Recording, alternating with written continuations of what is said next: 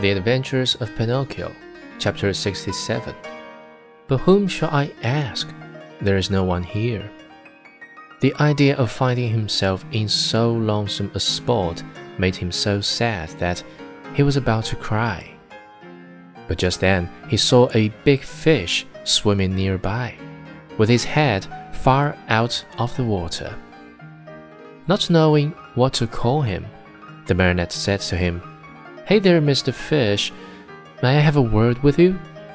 Even two, if you want, answered the fish, who happened to be a very polite dolphin. Will you please tell me if, on this island, there are places where one may eat without necessarily being eaten? Surely there are, answered the dolphin. In fact, you'll find one not far from this spot. And how shall I get there? Take that path on your left and follow your nose. You can't go wrong. Tell me another thing. You who travel day and night through the sea, did you not perhaps meet a little boat with my father in it? And who is your father?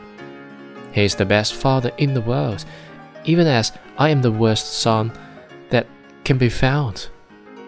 In the storm of last night, answered the dolphin. The little boat must have been swamped, and my father? By this time, he must have been swallowed by the terrible shark, which, for the last few days, has been bringing terror to these waters. Is this shark very big? asked Pinocchio, who was beginning to tremble with fright. Is it big? replied the dolphin.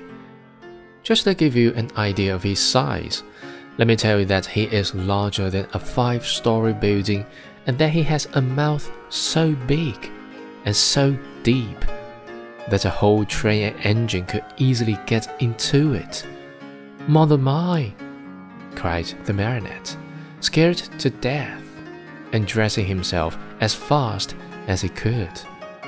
He turned to the dolphin and said, Farewell, Mr. Dolphin. Pardon the bother, and many thanks for your kindness.